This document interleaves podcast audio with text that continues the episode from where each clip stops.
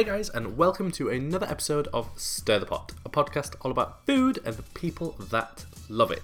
Now, this week is a little different. It is Mother's Day on Sunday, so this is the Mother's Day episode. And if you have been listening carefully to this podcast and to others that I have been on recently, I have mentioned that I have an episode with my mum recorded, and this is that episode. It's a little different from usual. Um, obviously, it's very, very personal. Um, but I love this episode, and I hope you will indulge me for one episode and give this a listen. I think it's really sweet. It's very personal. Um, there was tears at one point. Um, but yeah, it is very, very personal to me, and I love my mum dearly. She's a wonderful woman. She's part of the reason that I cook for a living, and this is a little peek into that, I guess. Um, yeah, I hope you enjoy it. Also, just to mention uh, briefly, in the background of this episode, every now and again you can hear two voices that sound a little bit like me, and they happen to be my dad and my twin brother, who were sat around the table for the recording of this episode. In other news, um, I am also on the Olive magazine podcast this week. Their new issue for uh, April came out today, and I am in that issue. I have done a big 11 page feature on chocolate recipes, and trust me when I say this, they are some of my best recipes in a while. I love the recipes that are in there. There are things like pistachio babka buns, there's a tahini and chocolate cake, which is just fabulous.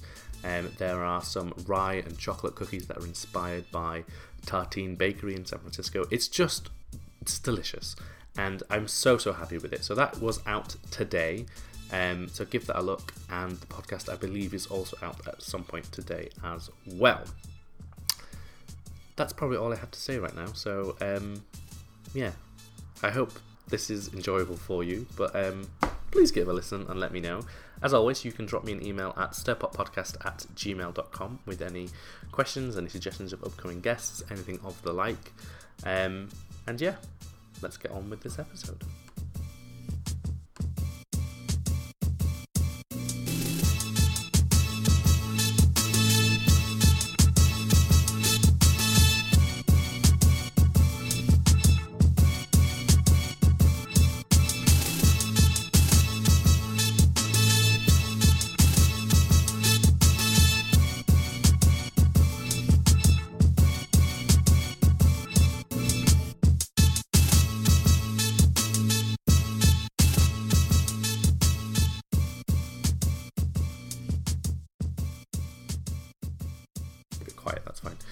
Um, so this does feel slightly strange in that it's not a food person. It's not someone who works in food or has done though. You have worked in food. Um, obviously, you know I am joined by my. I was going to say mother, but I don't ever call you mother. I'm not one of those weird people that refers to my mum as uh, dear mother. Um, but I am joined by my mum, um, and also with us, who, but not on microphone. But you might hear them whittering in the background, possibly chiming in with things that me and mum may have got wrong. Is my twin brother Simon and my dad. Um, but we're not going to do the the same question as normal because um, whilst obviously you are a lover of food and you know food is a big part of your life, it's not necessarily a job, and you've never well you have worked in food. That's not true, a long time ago, but um, it didn't seem right to use the same question. So what I wanted to do is um, there's a story that I love, and it's my most favorite story about our family and food, and I think it gives a really good indication of the importance of food in our family and the way you grew up, but also the way um, we grew up and the way um, Nicola and Neil, my other brother and sister, how they grew up. So basically, I wanted to talk about the importance of parkin in our family. So um, just to give a quick background before I let you tell the story, um, our nana, your mum, um, had this recipe for parkin. Now, later in the story, I'm going to say that actually she never called it parkin. Apparently, the recipe that we use, that she is her handwriting, is called sticky gingerbread. But we still, as a family, refer to it as parkin. But the only reason I don't refer to it parkin in public is because I get told off because it's not parkin because it doesn't have oats, treacle, all those things in. But anyway, um, Nana had this recipe um, that was made regularly, which you can go into. Um, and years ago, I, I remember very distinctly. Nicola and Neil were around the dinner table. I think it was around Christmas. So it was around that time. That's what in my memory anyway. And they were having a discussion about what makes a good nana. And the one thing they decided was that you had to have a tin of parkin in the house at all times because that's what nana did. And the thing that to me is wonderful is that, um, well, twofold really. One is that um, when Nicola, your daughter, my sister, um, was pregnant for the first time with your first grandchild, she didn't tell you she was pregnant. She came to the house for dinner and she brought you a tin of parkin and just said, You'll be needing this soon. And to my recollection, it took about five minutes before you kind of twigged in your head what it was. Um, Took me 20 minutes. um, and it, it to me it was it was an amazing moment, but also very indicative because it was uh, obviously Nana passed away when we were three, so we don't really me and Simon don't really remember her that well. But it to when I was two, sorry, but um, it did feel like a kind of passing on of you know a legacy almost. Um, and the thing that also is really special to me is that when me and Simon were growing up, um, you didn't make it at all, really. Um, I don't remember parkin as a kid. And I remember you used to say to me um, when we talk about it that it was too difficult and the recipe never worked for you, which we realised was a different recipe. um, but after Nicola became pregnant, after I put the recipe in the first book, it has now become a regular in the house. You know, we, me and Simon will often come home and there will be a tin of parkin there. And so to me, it's kind of like a very full circle moment where Jennifer, my niece, your granddaughter, and then Joshua and Tobias. Did I say nephew? I hope I didn't say nephew because Jennifer's definitely not my nephew. Good. Um, and then Joshua and Tobias, our nephews, your grandsons, you know, are now growing up in a household where parkin is there all the time. So that to me is very nice anyway. But um, yeah, tell us what the story was about that when you were a kid, how you remember it. or tell us about Nana and how she cooked because you know I always I've heard so many stories about Nana that um you know I think they're really impressive. I think f- for me, uh, the memories were in later times when I was a teenager. We moved, and my mum had become um, a single parent, and then eventually her sister came to live. And they, I guess they had more time, and baking was a weekly event. Yeah, And uh, and this is where Neil and Nicola figured because they were babysat a lot, yeah, and so yes, she always had parkin yeah, and any other relatives in the area that they were invited up and neighbours. So yeah, I think the story you told us when we were younger is that um, she would like make it on a Sunday, and then you know parkin's one of those recipes that gets better over time. So over the week that cake would get eaten, and then on Sunday she'd make another one. That's right. Parkin is best at least two days after it's baked. Yeah, definitely. It, it gets sticky. to and- become more sticky. Yes. Definitely. I, uh, There's something about the recipe that I love because we still have Nana's handwritten recipe, um, which I've tried to steal on many occasions to keep in my house, but it's not quite happened. Um, but I, I find the recipe it has personality in it. It's not just a basic recipe, even though it's very little things. I find there's you know, um, there's mentions of um, you know adding a bit more if you've got it. Uh, there's there's a um, spice in the recipe, and uh, you know more if you can take it or something. And it's just even though it's tiny little things, Gills of milk. Gills of milk. Yeah, Yeah. the recipe's so old that it doesn't use current measurements. Yeah. I remember the first time we found or we started looking at the recipe, we had to Google what gills were because obviously they're not the things on fish, um, but it's an old bar measurement, I think. Um, gills, yeah. Um, I find it quite funny that um, uh, mum is trying to correct me, but she's she, she's doing it either very quietly, which is coming on the podcast, or she keeps giving me hand signals. it's fine, mum. You can be motherly. It's fine. Um, so, what was when you were a kid? So, you grew up in, uh, you were born in Bacup in Lancashire, Yes. or as we may argue about later, uh, possibly in Yorkshire because it has changed over the years between whether it's Yorkshire or Lancashire. No, Bacup never. I thought it did. No, Oh, okay. no. I always thought Bacup's it was one of always been Lancashire. Okay, so you are definitely Lancashire. But we are quite near the border, as you say. Mhm. But um, near the good place of Yorkshire. Yeah. um, so you grew up in Bacup, and then what age did you move to St Anne's uh, when I was nine, when you were nine? yeah. And what what was food when you were younger? Because um, granddad, your dad, worked in food, or you know, he had a he kind of had a was it a greengrocers or de- uh, kind of general store in Bacup? Yes, it, it was the days of um, just after the war, and um, we were still weighing out the sugar when you came in. We were Yeah. still weighing out the butter. So all those sort of basic ingredients Hmm. were being sold, and then m- my dad uh, came up with this idea of I love um, this story. um, roasting ham, and so he started selling it in, in the town. Yeah, and it was a success. And that led to him uh, going into all, pretty much nearly every market in Yorkshire yeah. over the Friday and the Saturdays, some maybe on the Wednesday. So it became quite a big operation. Mm.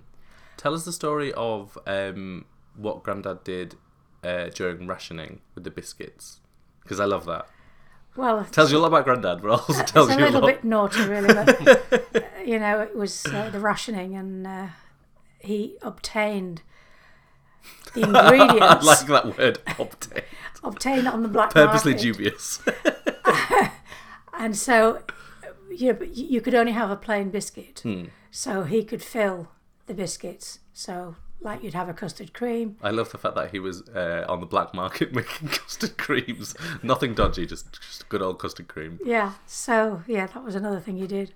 So, how young were you when he got you into the business? Because I remember stories of you carrying sacks of potatoes from your house, or I think it was from your house to businesses, and you were working from quite a young age Yeah. in his business, weren't you? N- not sacks of potatoes, Oh, but just in my head, it's potatoes for some reason. I was taking um, to the markets. And um, I think probably when I was about maybe 12 Wow. is when I started working. Uh, I wasn't always too pleased because I was very keen on hockey. Because you were hockey. 12. I was keen on hockey and I was in, in the hockey team and I couldn't always play because working was on a Saturday. Hmm. But it was expected. So I mean, uh, I always get the impression that your kind of family life at that kind of age was incredibly busy. That's always the feeling of the house. Yeah. Is that it's almost chaotic. You know, you had uh, your twin brothers, you know, our uncles, um, your mum, your dad, and then you had um, uh, a housekeeper at some point. Well, housekeeper is that the right? We've had Term? all sorts, yeah, Yeah. housekeepers. Yeah, so m this was when my mum had, um, so, uh, m- you know, my, my twin brothers. So Did you know, by the way? So one of the things we had when we were growing up is that you would always get my name wrong, and you know you'd go through all the, the male names in the family. Apparently, so there's there's- someone did research into that recently, and apparently it's a sign of affection. So you're off the hook there, because apparently if you confuse, it only works with like a social group. So it's within either a friend group or a family group or that kind of thing.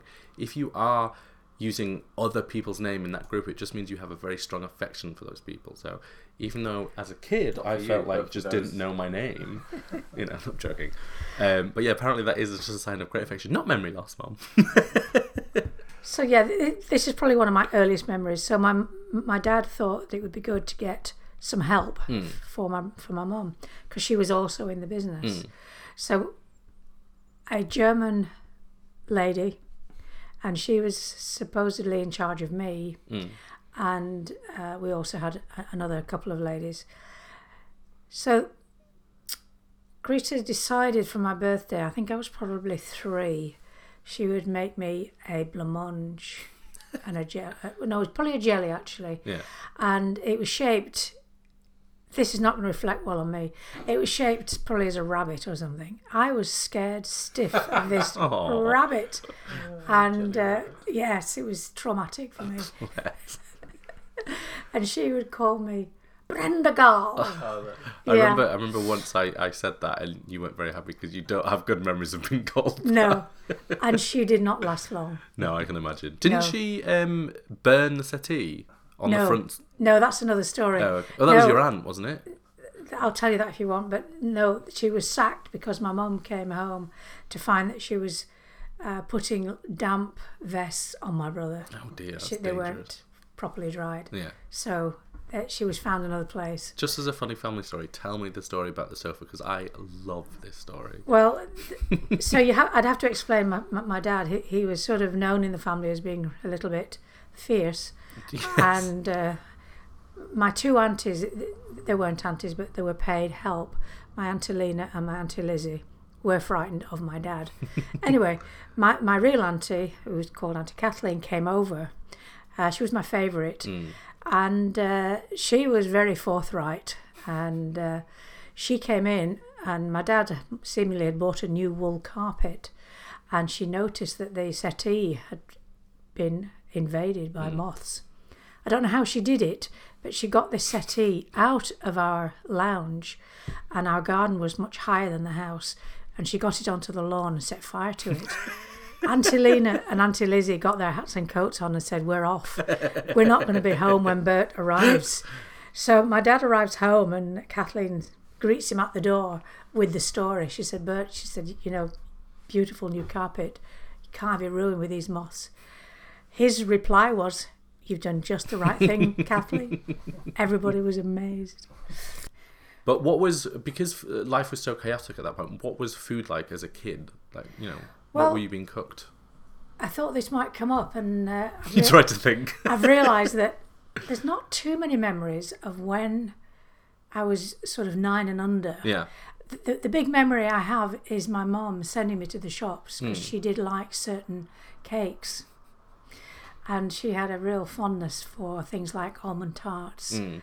um, a Savoy. I don't know what Savoy is. Yeah. A tart. No, it's um, it's like it's like butterfly wings uh, that are sugary, and in the middle is cream and jam. Oh, there's. I know the biscuit Savoy. So it's like a, a piece of pastry and it's pink wings, kind of like marshmallowy. That's probably not the version she No, had. it But. I've seen something. Yeah. Yeah. So, and, and she absolutely loved vanilla slices. So, she obviously had a real sweet tooth. Yeah, I mean, Um, the only food that I know of Nana is all sweet. You know, Yeah. I've never heard you say, "Oh, Nana cooked this for us when we were little," or But when I, when when we moved, um, I I have very very strong memories of the food. when you moved to Bradford. Uh, when I moved to uh, St Anne's. Oh, okay, yeah. Um, and I guess I was lucky because my my mum and dad had the money to Mm. buy the best food. Yeah. So um, this is how I describe my mum when she became a single parent, that she lived life in this way. She wanted the best. If she couldn't have the best, she would have cheese on toast. Yeah. I would. Uh, so my boyfriend likes to joke that I'm a bit of a snob. He thinks it's quite funny, uh, especially around coffee and chocolate and things like that. And I don't think I've told him the stories about Nana because I know where I get that from. You, and then I get that from because of Nana. And there's one story. It's nothing to do with food. It's to do with hotels, where uh, it tells the story about when because I think it's indi- indicative of, of Nana's level of quality. You know, she's a Oh, I sophisticated what- lady. I know what you're going to say. and just referring back to what you said about being busy, I, I really, I've only got one memory of, of a holiday with my mum. Hmm. And so we set off from St Anne's, and the idea was to go to the Yorkshire coast. And no motorways, it's Hmm. a long drive. Anyway, by about three o'clock, she said, "Right, well, we, we must start looking for a B and B." And every time we saw one, she'd look at it and she'd say, "Oh no, can't stay there. But what did she judge it on? Curtains aren't clean." Curtains. the lace curtains aren't clean. So we ended up uh, in Redcar, uh, and I went to a school where there was boarders, and I had a friend whose mum had a pub come hotel. Twelve o'clock at night, nowhere to stay. That's that's where we went, and they were full as well. So the uh, the mother said, "Well, i I know somewhere. I'll ring up for you." We ended up in the best hotel in Redcar, on the front, looking at the sea. Uh, my mum wasn't expecting to pay out quite so much money, but I like it. She likes quality, but she doesn't pay for it. Yeah. Actually, that fits really well. Like thrift, but with standards. Um, I love the idea that you looked for a hotel for nine hours, looking at curtains. I mean, your brothers would have been too young to really remember that, probably, but um, it must have been a nightmare. Nine hours of driving around. I, yeah, I, ju- I can't actually remember that, but I do know it was certainly nearer midnight. But we had the funniest, funniest holiday. Yeah. And uh, the end of it was at a place called Thornwick Bay.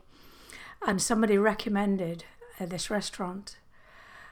And on the outside, it looked like a, a Nissen hut. And as we walked in, we went, wow. It was completely done out in fabrics. And we had a five course meal. For us, we really were like at the Ritz. It was just amazing. Nice. Yeah. Um, jumping forward slightly, um, so you ended up kind of not taking over your dad's business, but you ended up running a bit of your dad's business I did, yeah. when you were living in Sheffield. Is that when you started? no. with- okay, before then. No, I started when I was in uh, Bradford with my mum. I was I was seventeen, Yeah. and uh, my dad thought it was a good idea if I did a market, which was not too far away at Brighouse, and that was well, it was very very helpful financially. I had to give up my job. I used to work in a department store, five and a half days. Mm. So I had to give that up to be able to do the Saturday, and then I went. I started to work in an office. So But what were you selling on the market? What at the market? roast ham, So it's just roast ham roast ham, pork pies, roast pork, and roast uh, beef. And this was things. Uh, was it then you started roasting it yourself, or was that later? Well, this was later. Um, years jump on. Uh, it was then taken over by my mum and my, my brother, and then when I um, became divorced, I came back to Bradford, Mm. and I then picked it up again. But there came a point when my dad said he could no longer Supply. Supply. And it was a bit of a low moment for me. I sat there thinking, what am I going to do? I have, I have two children. Um, and I just thought, I can cook these myself. Mm. And I found the suppliers. I found a supplier for the pork pies. Uh, I think part of the meat was supplied so I could put it in a freezer Yeah. and life continued That's as it why. had before. That's why as kids I remember having a freezer so big you could fit probably two people in it. yes, right. Um. So you, uh, Nicola and Neil would have been not toddlers. Yeah, toddlers. I guess around that time, just a little bit older maybe. Yeah, maybe six, four, something like that. And the house basically always smelled of roast ham. yes. That was the downside. So that's probably the reason why um I still love coming home for Christmas because oftentimes I'll walk in and Dad is roasting his ham. It's ironic that Dad's doing it, not you. Um, it's probably why it's one of the best parts of Christmas is that smell for me. Is not had good. He's had good direction. So, um, you know, jumping forward again slightly, um, you then had, you know, me and Simon after you met Dad, um, and you would have, yeah, the the four kids would have lived under the same roof for a while, for a few years, till uh, Nicola flew the coop a little bit. So, what was it like cooking for four kids of different ages? Because you know. Um, Nicola and Neil are, you know, over 10 years older than me and Simon. So that must have been very different palates. well, that that's interesting because um, I obviously didn't realise I was having twins. and when then did I, you find out? I found out um, in the April, and then you were born in the May.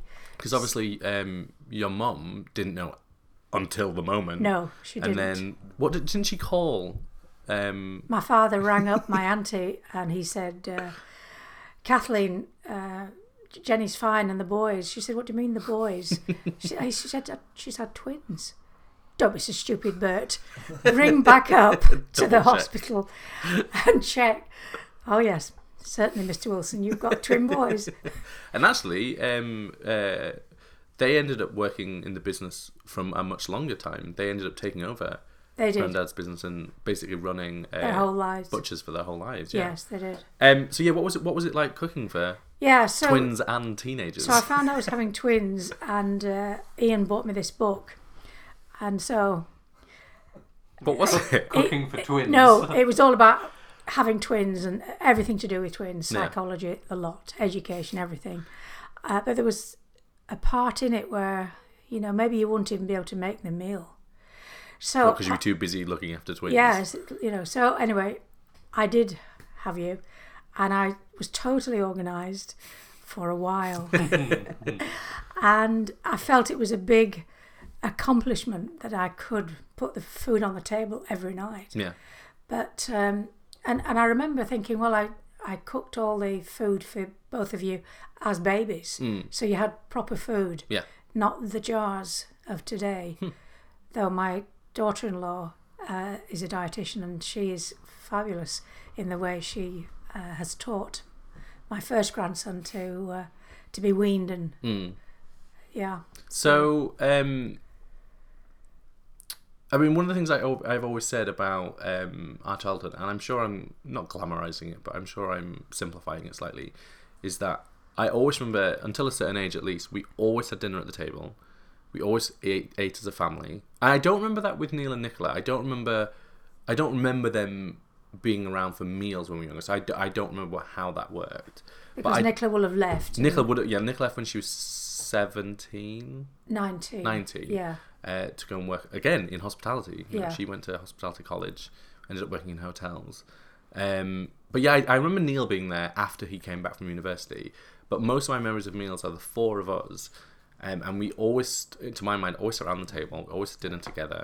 Um, maybe after Dad um, became self-employed, especially. But even when you uh, worked with computers, I remember we always ate together.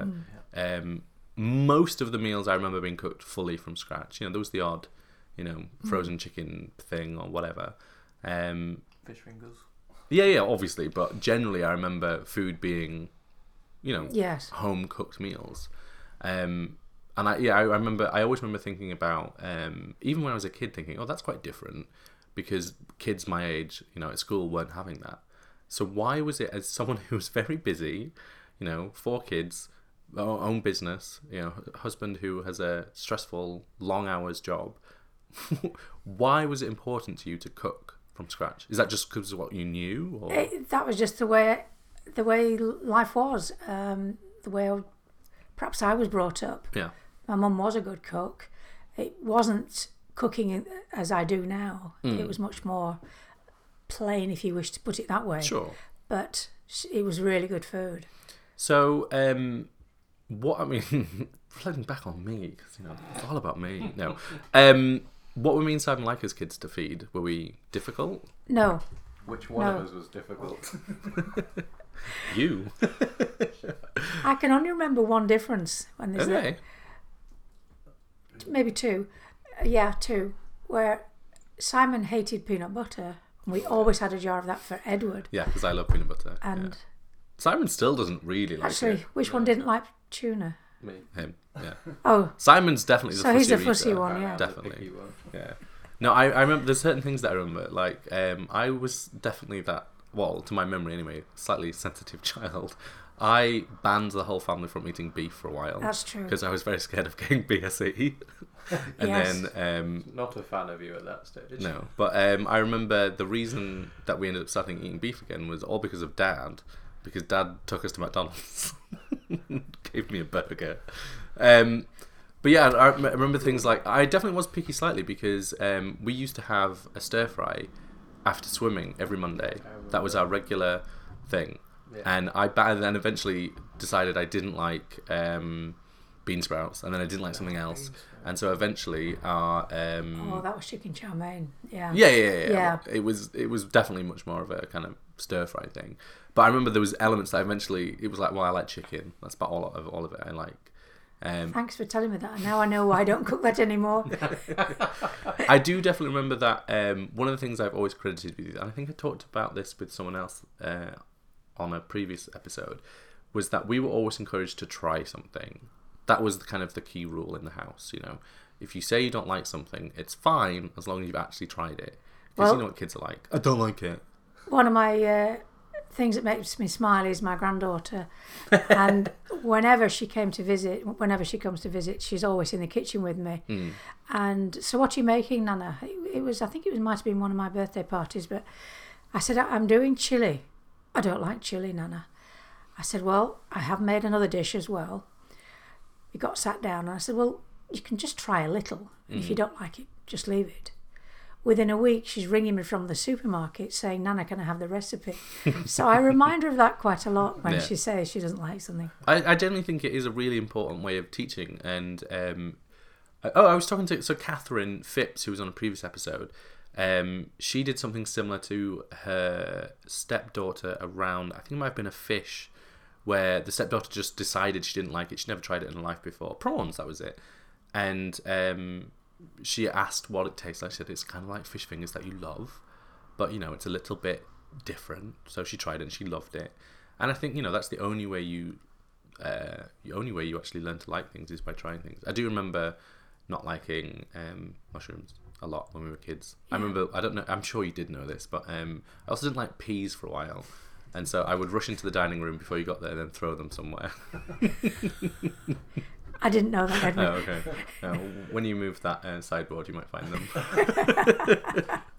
um, no, I definitely remember that. That was one of the big things that I think is the reason that I have such a love for food these days. Is we were encouraged to try a lot of different things, but also considering the you know I grew up partly in the eighties and the nineties, and food was quite dull around that time, especially where we grew up. Um, none of my friends were eating anything interesting, um, but you know we were very lucky in that you took us to a lot of different places um, in Europe when we were kids. You know we had holidays in uh, France, and you know you would. Uh, it was always camping. It was never like you know crazy glamorous, but you would take us to places all around Europe. We went to Italy, to Spain, and you know showed us food. I think one of my favorite stories, which we were talking about last night, is how uh, you allowed someone to give us wine at six. you know, six.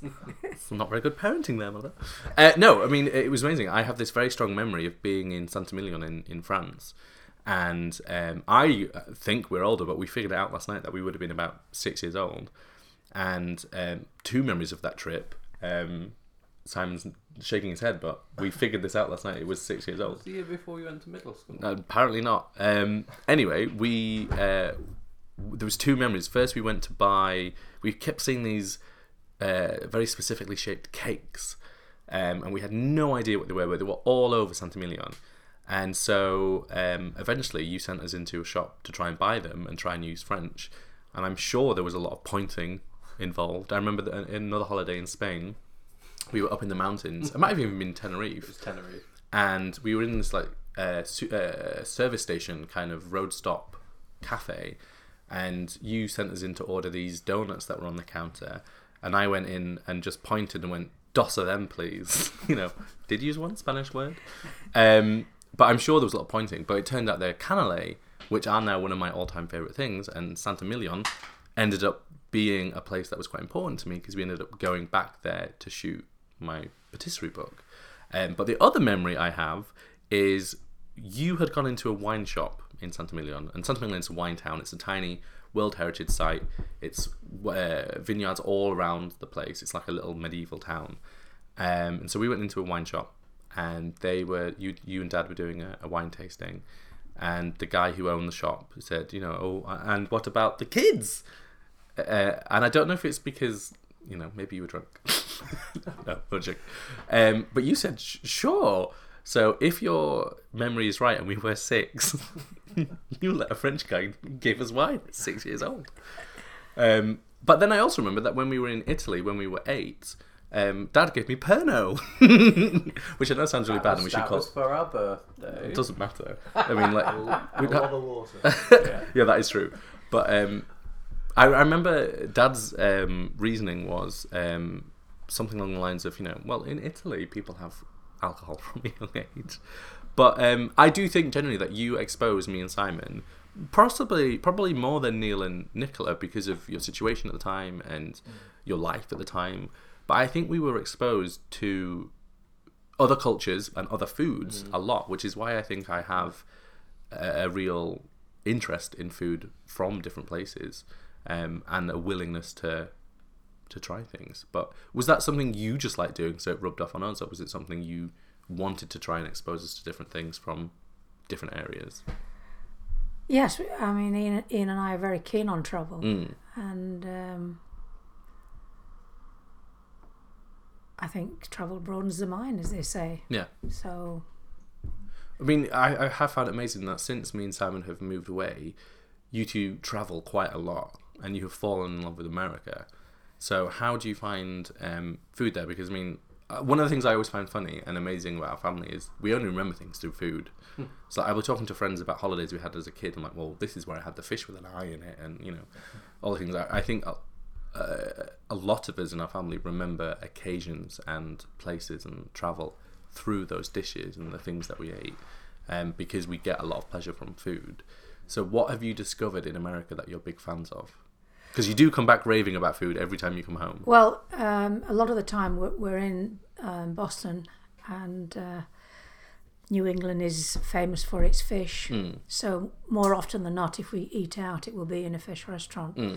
and that is fabulous. I think I remember one of the first times you went, you came back raving about um, uh, lobster rolls. You would found a little shack in Yeah. Boston, and you, um, you, I think it was, Well, it's actually up in Maine. I was in Maine. That was yes, it, yeah. in Maine. And I, I think there was two things: one, how good they were, and how cheap they were. Yeah, prices have gone up now. the dollar's gone down. But um, I, I, th- I think as as a whole, um, America is one of these places where the food can be really quite bad. yeah. um, particularly if you go into a supermarket. Mm. But even if you go just maybe for lunch, I've got a British head, and if I see a chicken sandwich that says chicken salad, I'll order it. And I'm It's totally quite the same disappointed because it's covered in mayonnaise. Yeah. Salad in America just means Yeah. mixed with mayo. Yeah, you have to keep remembering that. Yeah. Uh, and cheese, you have to really s- source cheese Mm. because it's pretty much Hard to find good stuff. mousetrap. Restaurant. yeah. Orange squeaky stuff. Yeah. Yeah, or flexible burger Yeah. cheese. Um, um, jumping forward again slightly to uh, after me and Simon had left university, obviously I had come home and I've told this story many times about kind of drifting, not knowing what I wanted to do, and ended up working at a bank. What did you think when I told you I'd applied for Bake Off? What ran through your head? I thought, Also, did you think I'd get on? Thought when you told me you had a chance of winning. oh, good. and that wasn't because I'm your mum. It was because I tasted your food, Oh. your, your baking. Yeah. Yeah, So how did you uh, how did you find the process? Because um, it was especially when the show aired, it was quite intense for a while. Um, I remember we had I didn't actually like watching it the first episode because I couldn't hear it because you invited so many people around to the house to watch it. Um, but I do have one memory of uh, memory. It was only seven years ago. Um, when I won, what did you start doing? What did you launch to your friends? Oh, oh, that's right. Yes, it was Christmas time, and I thought I think I'm going to make some food presents, Hmm. and I had some labels made. Ed's mum. made by Ed's mom. yeah. I also I'd found it very funny when um, you had bought a ton of my books for friends and things, and you had some left over, so you got me to sign them all because you thought you'd sell them for a fortune on eBay. and None of them sold. I'd forgotten that. yeah, to be fair, you, you put like seven of them on uh, eBay at the same same time, which is you know supply and demand, mother. um, but yeah, how have you? I mean, uh, to me, one of the things that I've been most proud about from uh, my career and Bake Off, especially in the early days, was the fact that I took a bunch of Nana's recipes, and I've always had this thing where. Um, you know, I have very vague memories of her, and I, there's lots of stories in my head, obviously, about her. Um, but I don't have an overriding memory really of her. It's a lot of stories that I, I've mixed in with, you know, brief memory. Um, so the thing that has made me quite proud is the fact that I, for the first book, I basically tried to find as many recipes from family as possible. And so that first book specifically is filled with recipes from lots of family. There's a cheesecake recipe that's from your cousin in Australia, and that came on a um, Telegram. telegram, yeah, from Australia. And it's like, oh, by the way, Brenda, you will love this thing called a cheesecake. And that recipe is word for word, basically, um, that recipe from your cousin. And then the chocolate cake on the cover of that book, which is still one of my most made recipes, is in our family referred to as Canadian chocolate cake because that's what you wrote the recipe down. And that story is brilliant because you went to Canada when you were 21? 18? 27, 27. And you were given this recipe. And then when did you make it? When you put it in the book, Edward. when you were what yeah, Yeah. quite a few years later. yeah, quite a few and I love the fact that this recipe sat in your recipe box uh, for decades, never being touched. I've And often then- wondered why, and I, think possibly could have been to do with expense because some of my Yeah, part of my life I didn't have a lot of money. of course. Yeah, But also one of the ingredients wasn't really commonly known, and that's buttermilk. sure. You didn't go in the supermarket and see buttermilk. Mm. So I think that might have been the reason. That's my excuse anyway. But yeah, I w- the thing that has made me proud is the fact that I have taken all of these family recipes. So there's the Canadian one, the Australian one, but then the main chunk of family recipes in that book well, are from family, are from Nana. You know, there's um, her parkin recipe, or what we what is in the book is sticky gingerbread, um, to her actual recipe that she calls parkin, which I played with a lot. Um, but what happened after I published that book, Mum? With her parkin recipe, did I get a phone call from you to tell me I'd done something quite wrong? yes, it just wasn't quite correct. So the, the recipe is traditionally made with half wholemeal flour and half plain flour. I forgot that, so made it all with plain flour, and I did get a phone call from you saying it's not quite right. I also had to change the book because I'd forgotten Nana was with two N's in the middle. So thankfully, uh, you had had a look at the brief and made me change it. Um, but yeah, it has made me incredibly proud to kind of honour the memory that the family has of Nana well, put those in there. I, I have. Uh, I I think one one of my best memories of, of, of the things you've done um, is to do with something that I was used to every week. Mm. So my mum would make the pastry, and Oh, she yes. made the most delicious bilberry pie. Except when you live in Lancashire, you call it wimberry. Um, and she would make a baked egg custard pie Mm. and the remaining pastry was rolled out and you filled it with um, currants, sugar, and if she was trying to please my dad, she put chopped mint into it as well. I didn't know that. And you fold it over and you roll it out again. It's a little bit like a chorley cake, but What in do you the, call it? but in the part of Lancashire, it's very well known as sad cake. Yeah, And it's a leftover thing. It's a, a- Yeah. you know, it's a and so when it's baked, you just m- cut it, but you, you, you butter it as well. Yeah. And it is absolutely delicious. And then Edward rang, you you rang me, Edward, and said, How old do you think the recipe is? and I said, Well, I don't know, I'll find out. And I read that the, workers in the mills took it in for, their, for their lunch. And you were appearing on uh, Alan Titchmarsh's show yeah. as a promotion for Downton Abbey. So there you were, donned in your Edwardian um, garb, uh, making this sad cake, and I just thought, oh, this is the day I wish my mum was here. Yeah. Well, I've, d- I've done a few things like that.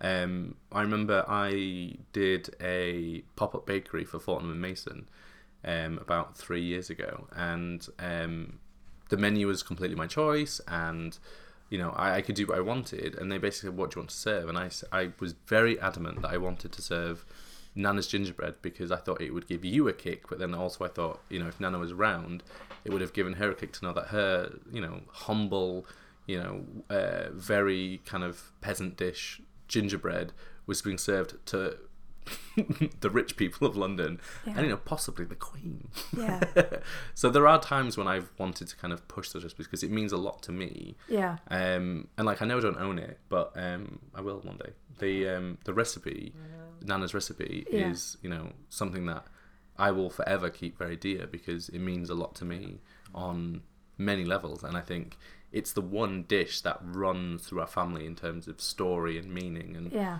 all those things. You see, I, my my mum's uh, mum, my, my grandmother, I never knew. Mm. So a little bit like you, in the sense that I've heard all the stories, Mm. and th- this isn't anything special in the sense that you know my grandmother was a baker because I guess everybody baked because you couldn't go and buy like, Sure. bread.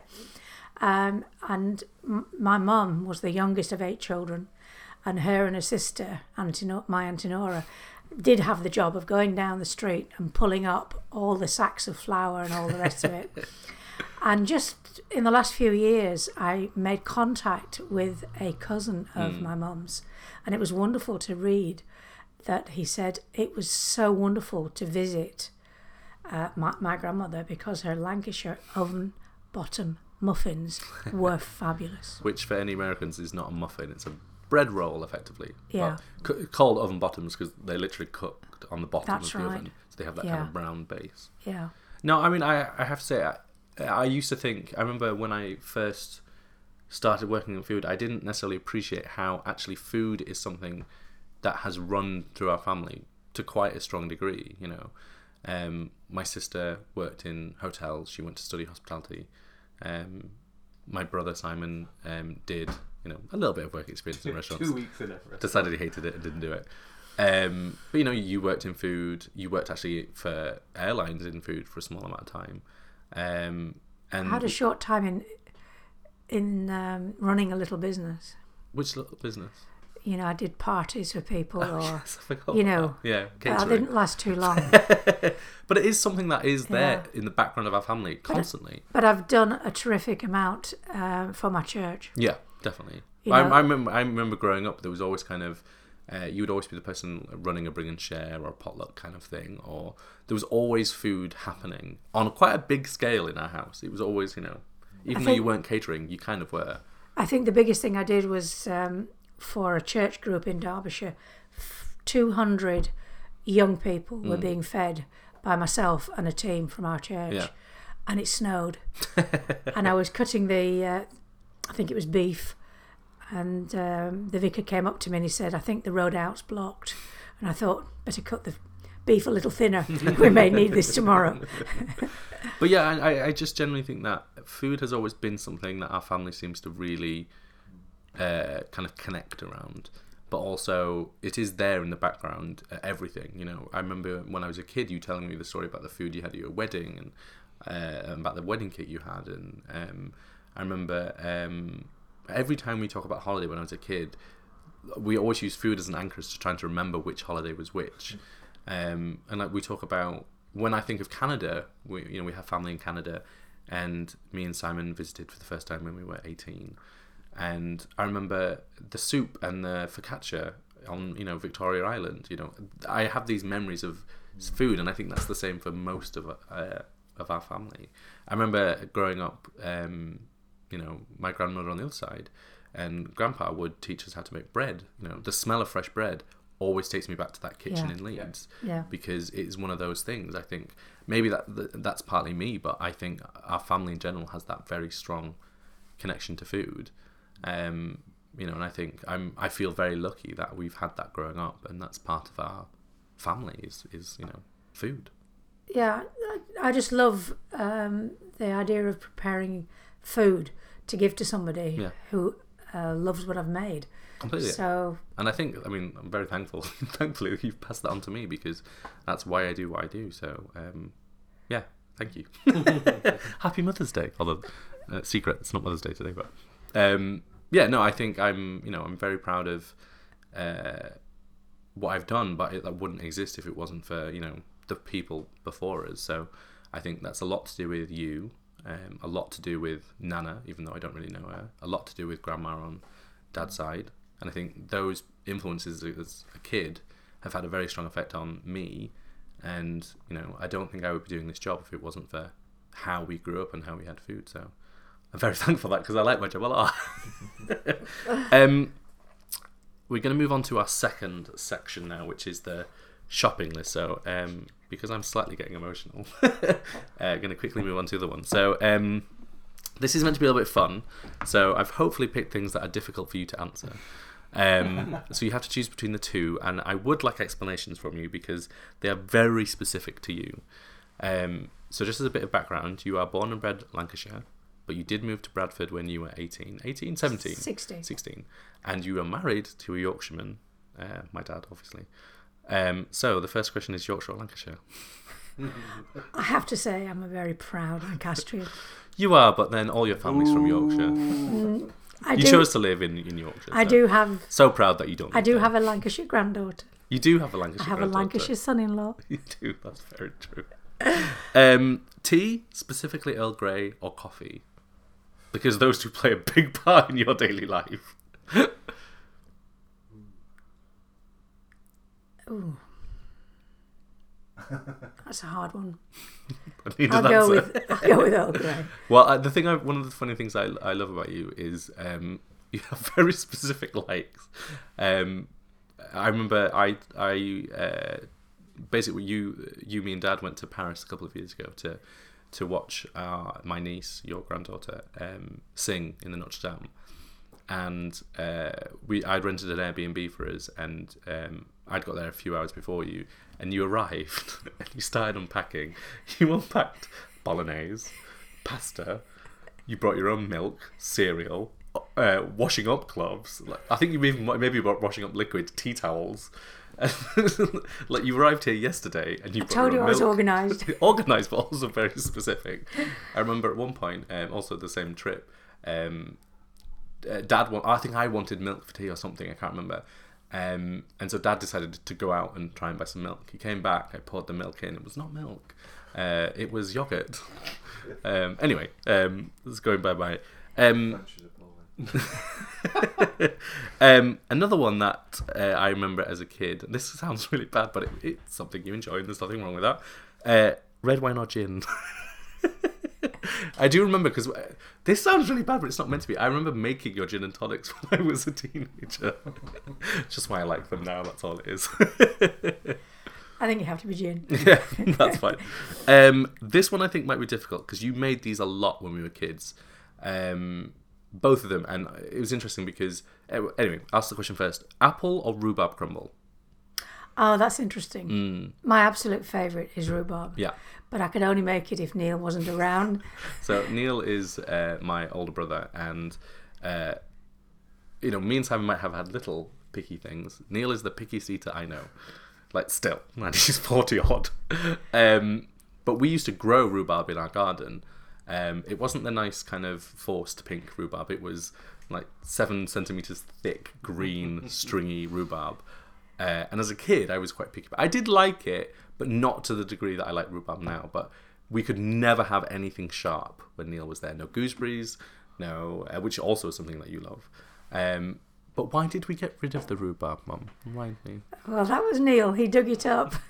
But why did like, didn't he give you an so much, excuse? he dug it up. Yeah, I think didn't he give you an excuse of like it's killing all the other plants? Possibly. Mm, Yeah, possibly. mm, we have words, Neil. Um, hang on. So uh, again, this is one I think would be quite difficult for you, but maybe not. Eccles cake or Parkin? Oh, Because that's Eccles cake are another memory that I have as a kid. Obviously, we lived in Yorkshire, um, but my sister Nicola had moved back to Lancashire to work, and so every time she would come visit us as kids, she would always bring a box of Eccles cakes, and I Yeah. utterly love them. But then I know I would pick what I would pick, but I'm intrigued to know what you would pick. yeah. I, I would have to go for the Eccles cakes. You see, I, I love them, but I would definitely pick Parkin. Parkin for other reasons, for like kind of family reasons. Um, these two places have become quite important to you um, recently: America or Canada. Now you Oh. have family in Canada, so what are you gonna say? yes. Well, you know when you make a list in your mind Mm-hmm. about your all-time favorite place Mm. you've ever visited, um, Switzerland and the Canadian Rockies Yeah. are vying for position in my Yeah. mind. Okay. Um, but that's because I have a great love of mountains. Yeah. But equally, I've found some beautiful mountains in America. Mm. So what are you gonna choose? Because you haven't actually made a decision yet. So I'm choo- I'm choosing it on what grounds? Whatever, it's up to you. Right. I don't, I don't set the rules, ish.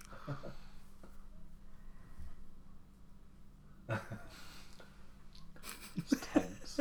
Well, it must be America because Okay. I've visited America so many times. You visit America a lot more than you visit Canada. Yeah. That's what I thought you were going to say. Yeah. Um, I have to say, personally, that trip we did to Canada when we were 18 is still, you know, 22, 23 years later, still the best trip. Not 22 years, I'm not 40.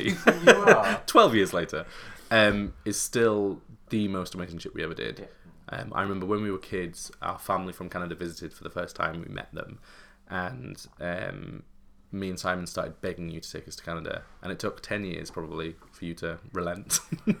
save, but save the money. no, exactly well, that too. Um, but to be honest, I'm so glad we waited because I, I remember telling you this when we were there. We were we'd been in Canada for maybe two or three days, and we were up this mountain, like at the literal top of this mountain, surrounded by other mountains, you know, snow peaks, beautiful Canadian Rocky Mountains. And I remember saying to you um, that I was very glad you'd waited because I would not have appreciated this as like a 12 year old. Um, but that trip was just incredible. I loved Canada, and I, you know, dream of going back. I think I heard you say the word awesome. and it I impressed was a me. It impressed me because you just had a trip with school to, To New York. Washington and New Yeah. York. Yeah. yeah. And I thought, wow. It was it was different, Yeah. but uh, there was something very inspiring about you know New York is amazing. It's very but it's man man made, and you go up a mountain and you see that kind of just uh, so much beauty that's kind of unfathomable because it's it doesn't feel real almost. You know, you don't see these things in England like that all the time. Breathtaking. Yeah. So final question, possibly. Um, we do have a joke one, me or Simon. you don't have to answer that one. Simon. Um, so this one is relating to dad. So dad cooks two dishes very regularly: Thai green curry or braised lentils and sausage. I don't know which one you're going to pick. I'm pretty sure. Oh. Which one? Um, could be the braised. Oh, really? Okay. Could be. Okay. Yeah. So I have to say, every time we go home, it is quite nice because um, it is this thing. Of, I think it's Dad's way of uh, kind of saying "Welcome home." Thai green curry, yeah, perfect. Um, so we're going to move on to our last section, uh, and this is this is. da- I mean, I'm going to ask you the same question, but it might work slightly differently. So it is our recycling bin. So it's something in food that you hate, or a trend in food that you don't like, or just an ingredient that you just want to get rid of. Something that you really can't stand, and you have to convince me. And if you convince me, I'll put it in the recycling bin and we get rid of it. It's basically room 101 for food. Well, th- th- th- I'd have to go back to my school days. That's fine. Uh, when, when I moved to St Anne's, I went to a, a girls' school, and uh, the school dinners were really good. I I really enjoyed my school dinners, Okay. except for Fridays. I think it was Friday, and the pudding that day was semolina pudding, and we had to eat it. Oh, torture! Complete and utter torture. Was it the texture or the flavour? Yeah, the, uh, Just both. the texture. Yeah. Both. Okay. Yes. I mean, I think I can probably agree because A, I've never had it, so I don't really care about it. And you're my mum, so I find that. But the other thing that might c- come into that category, and this was an absolute favourite of my mum's. So when we moved to Yorkshire, we would often go back into Lancashire to visit people, Yeah. and on the way, she had to stop into Accrington Market. Mm. There was only one stall that she would go to to buy tripe. Oh. And she's tried her best to, to, to make me have a little try. And I just could never be brave enough. Mm. I say, as as someone who works in food, I should be one of those people like, oh, I love offal, I love tripe, and it, you know, don't you like it? But I can't stand tripe. I've tried, I've tried it on quite a few occasions, and just can't get on with it. Can't she had it raw Oh, with vinegar. and she just knew exactly which one she, you know. Yeah. gross. Um, well, no, I'm very happily going to get rid of both of those because they don't sound attractive to me at all. And obviously, you're my mum, so I can't say no. Um, so, thank you for doing this. I know you weren't exactly convinced of doing it, but I'm very glad you did. Um, I hope you listening, people listening, enjoyed that. Um, if not, I don't really care. That's for me. Um, but yeah, it was a slightly different episode, but um, yeah, I hope you enjoyed it, and thank you. I was going to say if you're, if I was going to say because normally one of the things that I say is if you want to follow people on social media, but I don't think you necessarily want that. So um, I will simply say um, thank you for coming on the podcast, and uh, yeah, thank you for everything. Happy Thank you. Mother's Day.